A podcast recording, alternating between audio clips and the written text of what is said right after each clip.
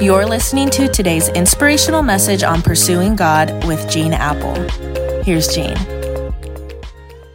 Well, happy St. Patrick's Day. I don't have green on, but I do have my green Boston Celtics basketball signed by members of the team. Sometime we'll take time to tell the amazing story of St. Patrick, but today we'll all just pretend we're Irish, okay? This weekend, we have an, another amazing uh, new At the Movies in our At the Movies lineup on all of our Eastside campuses. I can't say any more about what it is, but it's an At the Movies first. So bring a friend because you can only experience At the Movies on an Eastside campus. If you're joining us online, we'll have a special message. Uh, just for you.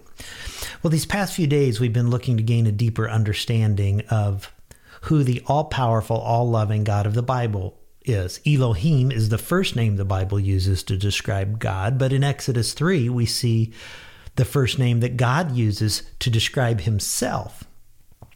And being commissioned by God through a burning bush to go seek the release of the Israelites from Pharaoh, Moses says to God in Exodus 3, uh, Suppose I go to the Israelites. I'm not saying yes, but hypothetically speaking, God, if I were to do this and suppose I go and say to them, The God of your fathers has sent me to you, and they ask me, What is his name?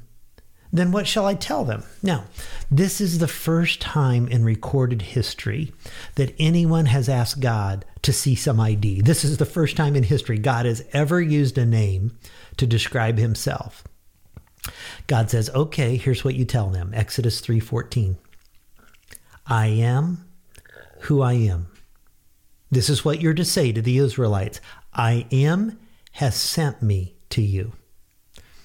Now, the name that God used here in Scripture for God would have looked like our four letters YHVH to the Hebrew people. Classic Hebrew had no vowels, which wasn't a problem because ancient Jews never even said the word. It was too holy.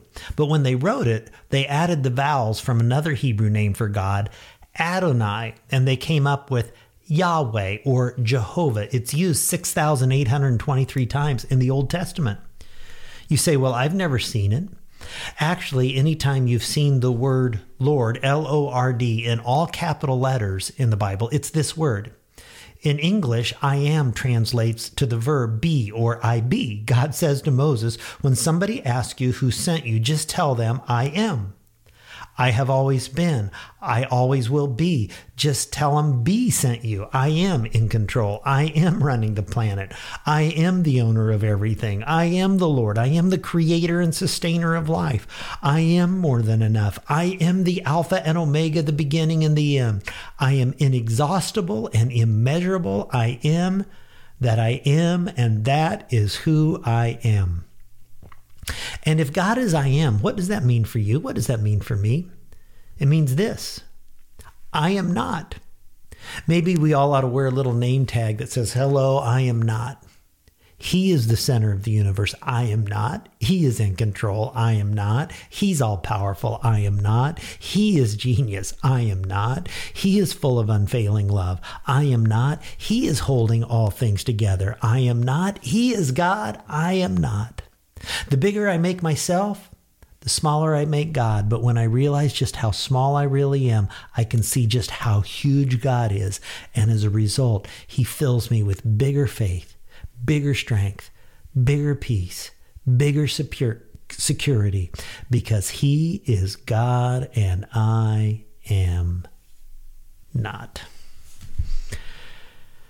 God, help us to remember today to humble ourselves, to not get overinflated, to be full of pride, to make ourselves the center of our universe. But you are the God who has always been, the God who is, and the God who always will be. Thank you for being bigger, greater, grander. We love you in Jesus' name. Amen. Amen. Hey, tomorrow's Friday. Catch you then.